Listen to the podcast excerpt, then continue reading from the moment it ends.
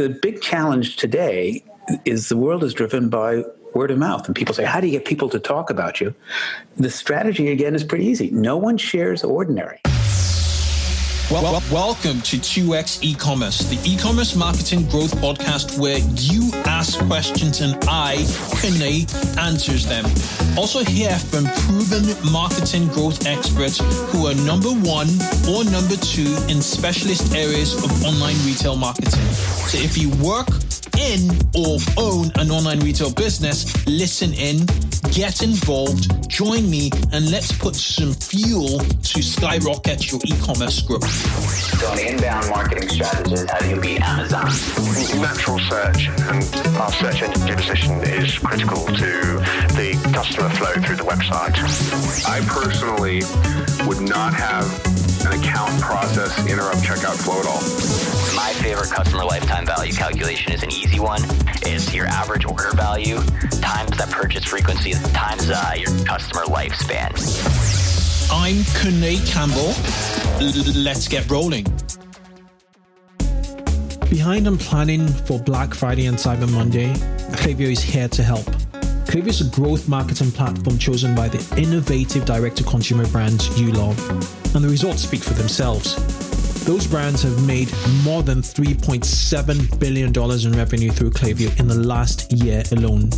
With the holiday season right around the corner, Klaviyo has created the ultimate planning guide for crushing those holiday revenue targets. From marketing creative to segmentation strategy, there's still time to implement proven tactics for more personalized marketing. Take charge and own your customer experience. Whether you're a billion dollar business or starting out, Klaviyo is the growth marketing platform to help you win this holiday season.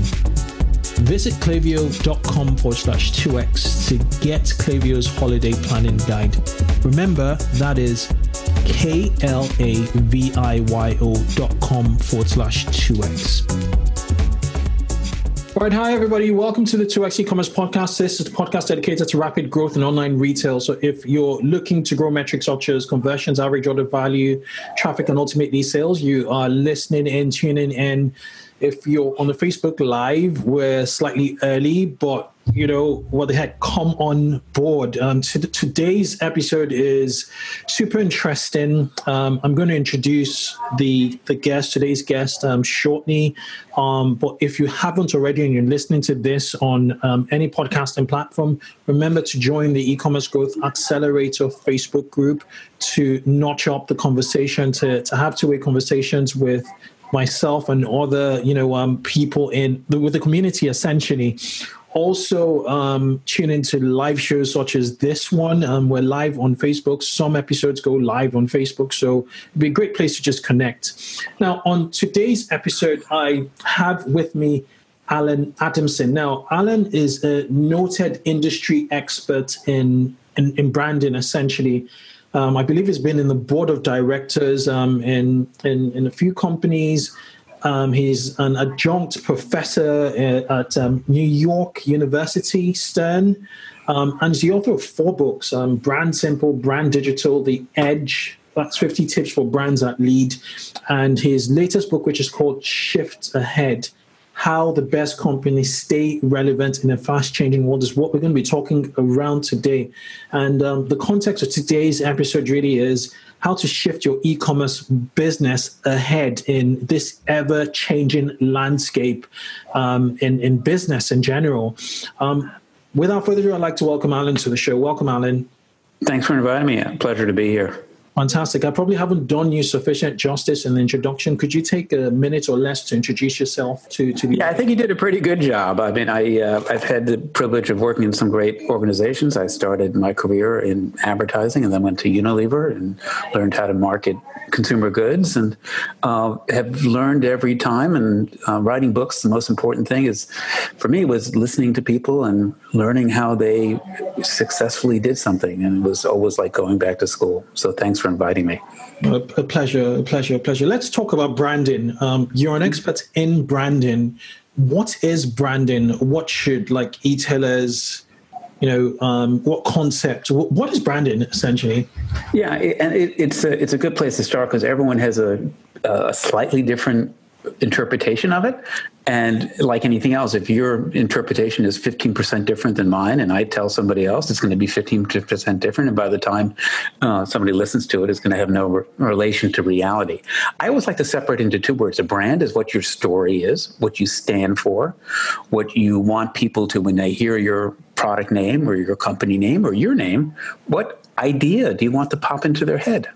Uh, typically has to be a simple idea. So when I hear uh, Apple, what comes into your head? When I hear Nike, what comes into your head? That's a strategy piece. You have to figure out what you want to stand for, and if you stand for too many things, you you, you can't get it across. Branding is how you get that idea in somebody's head. It could be product design, it could be the user interface, it could be the name, it could be the ad, it could be somebody's recommendation, word of mouth. You know, there are a hundred elements of branding. And what happens is people think, oh, I'm going to market my product. All I need is a good logo or a good package, or I need a you know a, a little video that will go viral. And those are all branding tools. But if the brand story is not tight and clear, it doesn't matter if people remember you the question is, do they remember you and do they care? And are you relevant? And are you solving a problem that they want to pay you money for? Mm. So the theory is easy.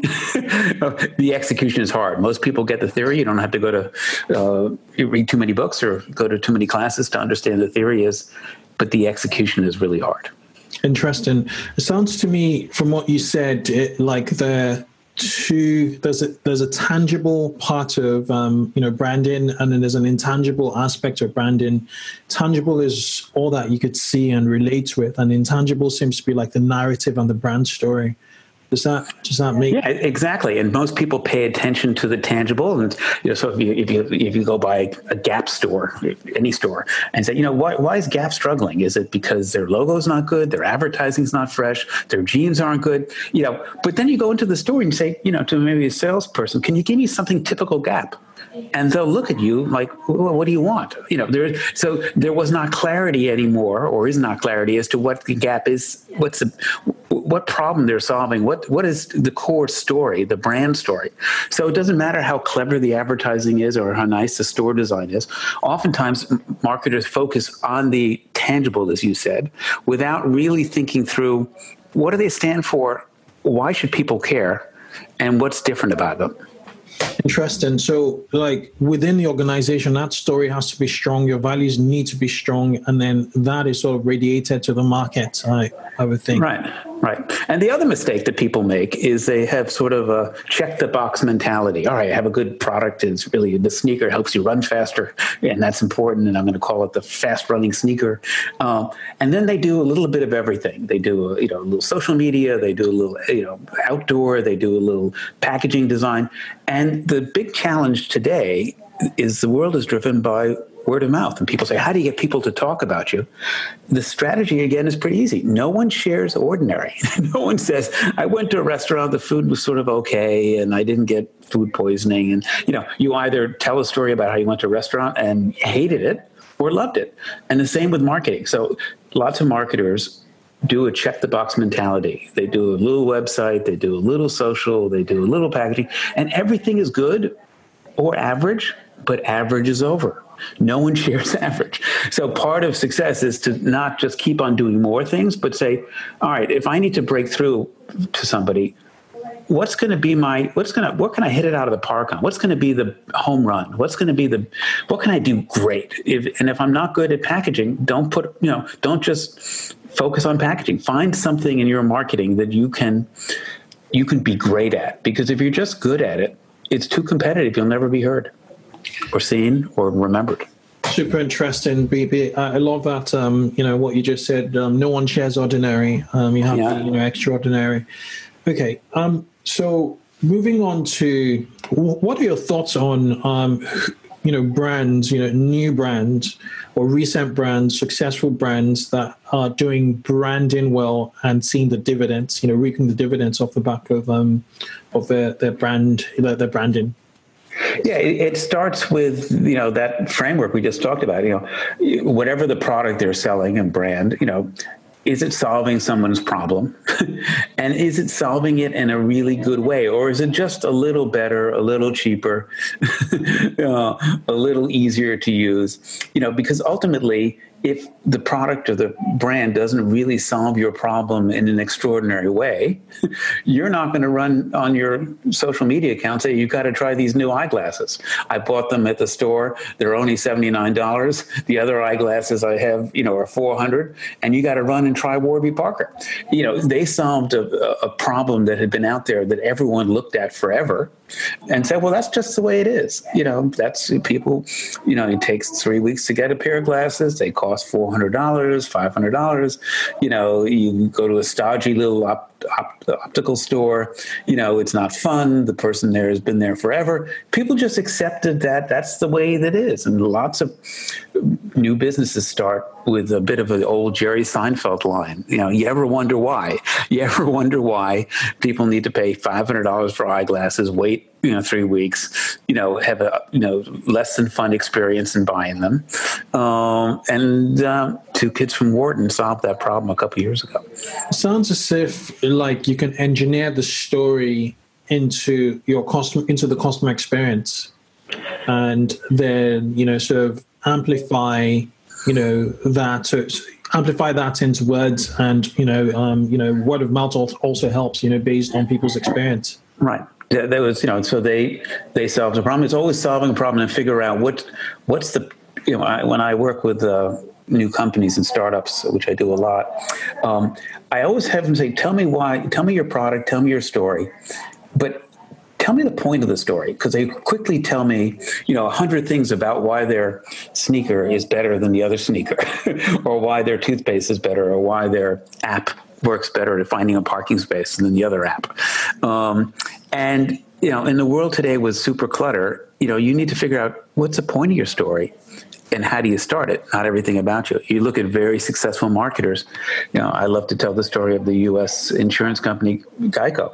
You know, they could say a hundred things about Geico Insurance. That you know, it's owned by Warren Buffett and it can do home and auto. It's you got branches in every city. You can buy it online. But they chose one idea, which is it's 15% cheaper and you can get it in 15 minutes. And they focus their opening message 15 minutes will save you 15%. And they just drill that in. Uh, even and then once you're in, you can find out all the other benefits. So finding that point of your story is critical for any business success. Interesting, super, super interesting. Okay, um, let's talk about um, you know the evolution of retail. What what is the state? You know, the the state of retail in the U.S. is, you know, in the UK mirrors you know what's going on in the U.S. The U.S. a bit more um, intense, I have to say. Mm-hmm. Um, but um, yeah, we're, we're seeing stores consolidation, a lot of consolidation, you know, here in the UK. Um, what is happening in retail and what can direct to consumer, you know, digital native um, e-commerce brands, um, how can they stand to benefit from from the chaos, you know, um, in certain parts of retail at the moment? Yeah, I, I, I, it's a great question. So, if it was easy to fix retail, there wouldn't be a new going out of business sign uh, around the corner every day um, because they're very smart people, very committed. But you know, as you zoom out, and I think one of the lessons we learned from um, all the research we did in Shift Ahead about spoke to many many companies to find out why they had trouble staying relevant. You know, part of it was they they they they were they were too close to the problem and not really understanding what was going on around them. They were focused on the store next door and the store across the street. And, you know, we, we described it as they were playing more tennis than golf. I'm bad at both sports, but if I'm bad at tennis, when I try to do a little better, I try to hit the ball where you're not. So I'm really just focused on you. if I'm playing golf, I really don't care that much about you. I have to pay a little more attention to a few other things. But the same thing happens in business. When I was at Unilever, we would just be totally focused on Colgate and Procter. When I worked with Pepsi, yeah, they really were focused on Coke. And if you look at uh, when I worked at P&G and uh, brands like on Gillette, you know, they, they were focused on Schick. but at the end of the day, Gillette did not get their clock clean by Schick. They got their clock cleaned by Dollar Shave Club and Harry's and others. You know, Coke is not really worrying about Pepsi. They're worrying about water and healthy drinks. So the same thing happens in retail. The people in retail just look across the street and they've done the same playbook before. And, um, you know, they try to do sales, they try to, and all that can help. But ultimately, I always like to go back to the root. When retail started, I, I say going back to the future is a, a good way to sort out what happens. And in the olden days, when you went into a retail store, the owner knew you the owner knew what you wanted. You you actually liked talking to the owner. You would go in and he he he or she was part of your soul. You know, it was part of your day. You know, you, you couldn't start your day without talking to Debbie at, at the at the at the shoe store, and uh, or the general store more or less. And Debbie knew you, and Debbie uh, had your stuff ready, and so it was an experience. And you didn't go there because it was the cheapest price. you didn't go there because um, um, mostly you went there because it was an experience. And I think what's happened to retail, without giving you too long an answer here, is that they thought they were in the business of just having a product and distributing it to you, you know, and maybe at a good price. you know, and so lately when you went into US retail, half the people behind the counter didn't even understand the product. You couldn't ask them for a recommendation. They didn't know the difference between one and the other. They were just unhappy employees. Lots of and if you're creating a good experience, you know that from the airline business or any other hotel business. If your employees are unhappy, the, the one thing for sure is your customers won't have a good experience. right. And so they, so they went away from creating an experience to just being a distribution point. You go there, pick up your stuff and get in and out fast. And, and lots of retailers focused on trying to be faster, trying to be cheaper, trying to have more stuff. And that's where, of course, e-commerce can come in and say, what problem can I solve better than a retailer. They certainly, as we know now, um, can solve the problem of cheaper better. you know, you can digitally deliver something cheaper. They can probably solve the problem of convenience. It's certainly easier to double click at your on your phone than it is to you know get in the underground and uh, go to a store. Um, and since there was no experience in the store anyway, you know why you know why go there? Uh, so if you're an e-commerce person today, you should ask, you know, what problems can I solve better than them? And you know, they're easy targets because they've walked away from what they had, which was an experience, a personal relationship with a proprietor, expert knowledge, uh, and so as a startup, you should say, all right, you know, maybe as a startup, I can't compete with the biggest e retailers on price and convenience. They'll have next day delivery. And, you know, how do I win the expertise game? How do I win the trusted advisor game? how do I build a relationship? Maybe, you know, online, it's not about double clicking. And maybe you need to have that person call you and spend half an hour with you talking about what's the difference in one sneaker and the other. And if I could talk to a real runner who could online talk to me about what to look for in a sneaker, not try to sell me whatever they had, but really talk about, you know, you know, walk down the hall, how does this feel? How does that but really become my coach in mm-hmm. buying a sneaker, then you know both Amazon on the big side, which tries to do with a robot, uh, with a bot, and the retailer, who the person in the running store couldn't tell you the difference between an Adidas and a Nike. They just tell you whatever's on sale and or whatever they get the biggest commission on. So you've solved a new problem.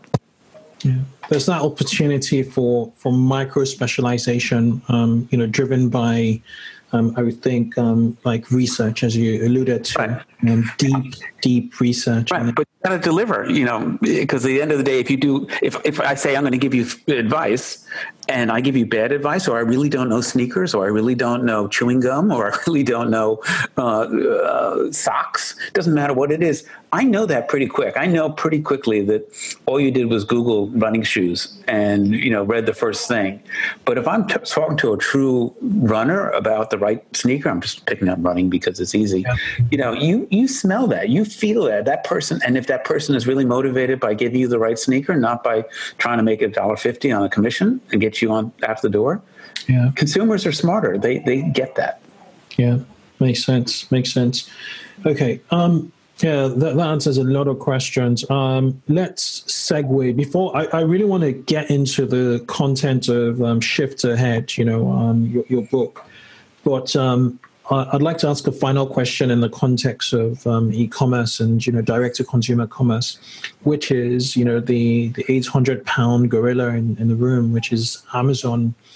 Um, pers- this morning, I was thinking about Amazon I can't quite remember what I was buying on Amazon, but I just thought that okay, yeah, I I, I got an invoice, uh, uh, like a a follow up from a from a retailer that um, I, I, purchased um, an accessory from a photography accessory from from Amazon Business, and um, the the header of that email was Amazon. Um, it felt like it was coming from Amazon, but when you read the content, it was coming from a business, you know, an, an actual business. So it seems as if Amazon is controlling the entire. Well, not Sims. The reality is Amazon is controlling the entire customer experience, digital customer experience, plus physical, because all the you know packages typically from Amazon's warehouse come in you know Amazon branded boxes.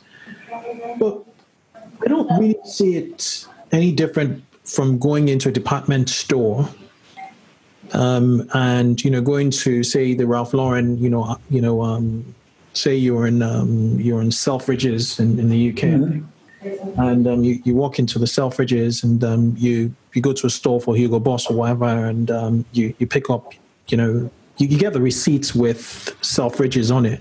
You know what you're going to buy, um, and you, you you buy it. But you know, and if you're ever to go on the high street and see that specific shop, and you have the need to buy those goods, you, you purchase it. You know, um, I think it's distribution, and this is this completely goes against my my opinion on on it in the past years like you know amazon is stealing away business and that's it. But I, I, think it's an opportunity for some businesses not all to get more eyeballs and you know attention. What are your thoughts? I know i've probably gotten too too long winded on that, but um, no, yeah.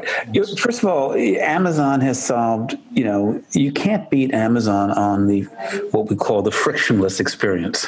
Most households have 14 boxes of Amazon empty boxes, so they can return things instantly. It's a it's a it's a it's a it's like a shipping and receiving department from a company. There are four boxes coming, and you know it, it has become so easy and there's also a confidence that when you double click on Amazon, you may not be getting the cheapest price. You know, you know, you could probably oh. spend, you probably could spend, you know, time and Google it, but you're not getting, you're not getting ripped off. I think most consumers feel that, all right, fair price, but this is, um, you know, but this is easy and in, this in is our, fast. Our, sorry to call you short, but in our local grocers, we have yeah. two for one deals. We have half price deals we never see that on Amazon. Amazon right. never does two for ones, or it's just right. a convenience, you know. Um, right. Yeah. And, and, so, so they've won that war. So if you're competing with them, trying to, you know, convince people that you should double click on your website because you can save them a little money.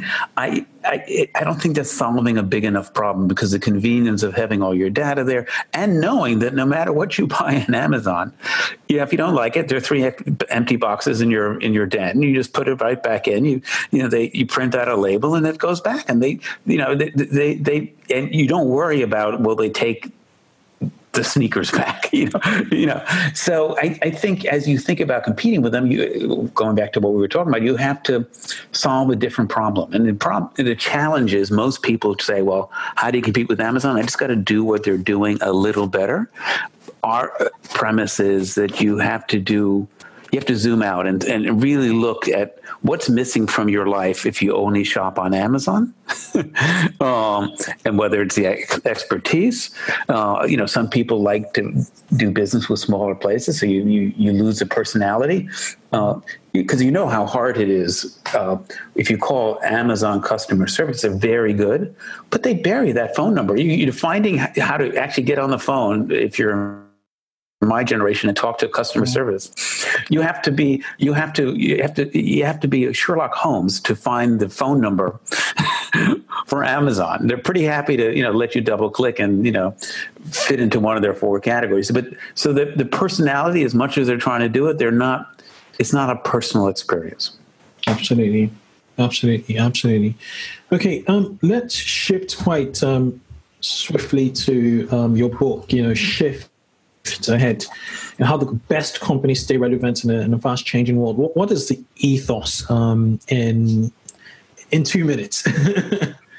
two minutes. The, the, the, we looked at why so many companies have they've gone out of business, uh, are no longer what they were today, uh, yesterday. And it's usually not one thing. One of the big things what we covered already, which you're too busy watching your direct competitor and you get disrupted by somebody outside. You're, you know, you don't have, uh, you don't have perceptual, you don't see the percep- uh, perceived vision on the other side. The other is though, the other big thing is that you're in a bubble you're just talking to people who see the world exactly like you. Uh, we did research with, you know, when BlackBerry was BlackBerry and then when BlackBerry was not BlackBerry. And, you know, they could have developed a product. They actually did a little late, just like the iPhone, but they, they, you know, they were all talking to each other and said, gee, everyone likes their little keyboard on the BlackBerry.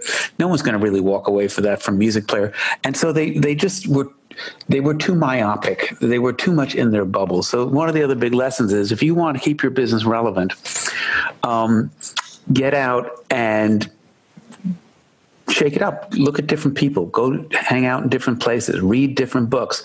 Um, eh, watch people because uh, people's behaviors changed before. I tell the story.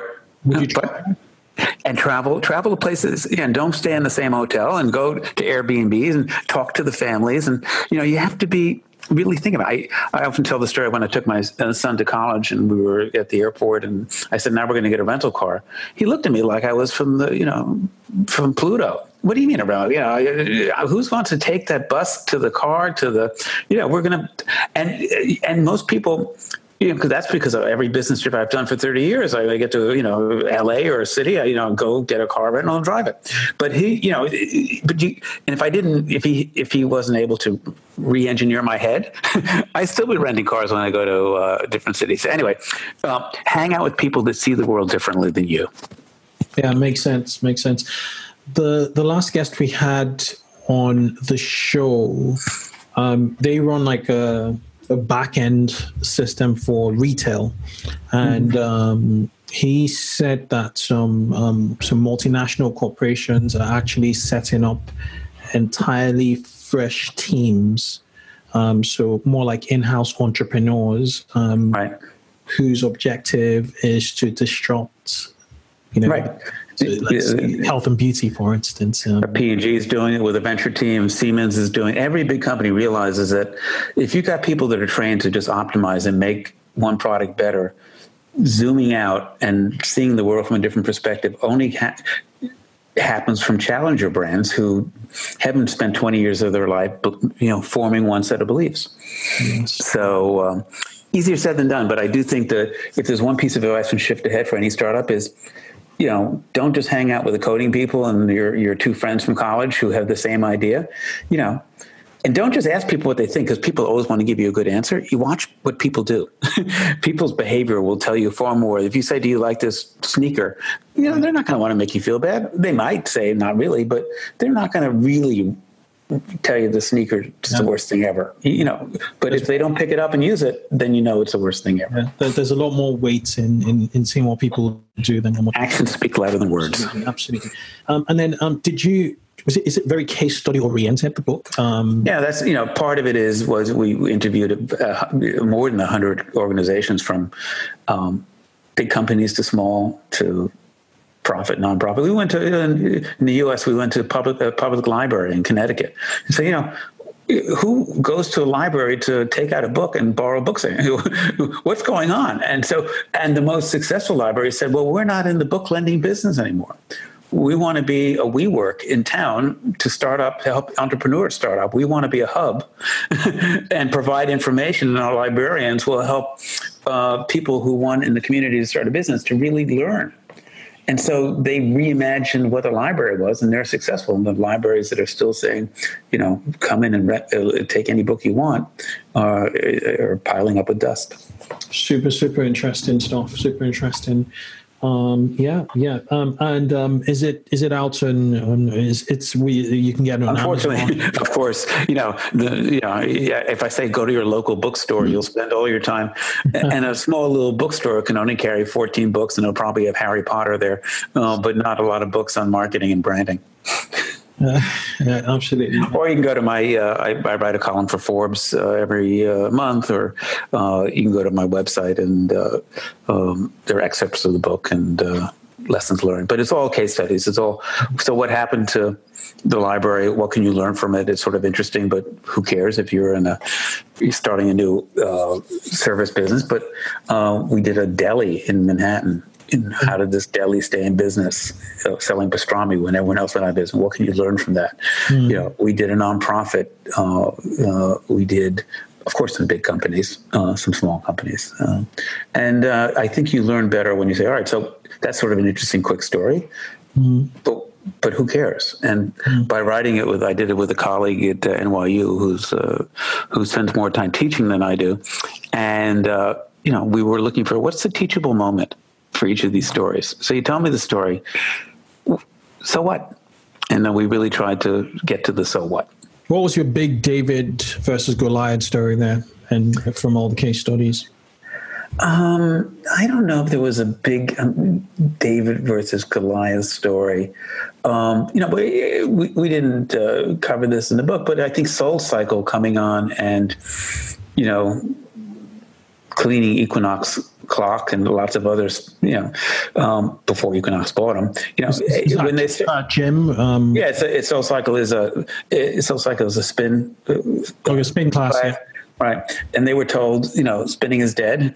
And, you know, why would somebody pay extra just to go to a spin class when they can go to a gym and have a shower and also do elliptical and weights? And, you know, no one's really going to want to just go to one little studio and spin a bike but they realized that they weren't selling just the bike they were selling that a unique again not average but a unique experience of that instructor was so energizing mm-hmm. that when you when you were in front of that instructor with 30 bikes around him or her you were able to bike faster, harder uh, than if you went to a gym with 500 bikes because the magic was in the instructor and the energy they create between them and their, not so much the quality of the bikes or the price of the bikes or the thickness of the towels or the convenience of the location.